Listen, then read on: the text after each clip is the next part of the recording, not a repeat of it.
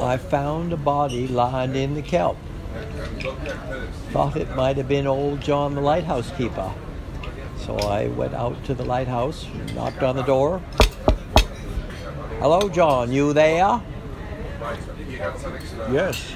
Uh, what is it?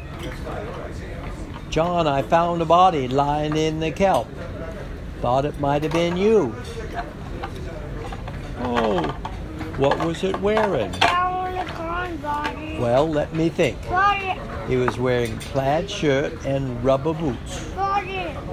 Was this on the Were the rubber boots rolled up or were they rolled down? They was rolled up. No, come to think of it, they was rolled down. Well then, tweren't me. Huh? What did he say? That's me. the body he found in the kelp wasn't the old lighthouse keeper.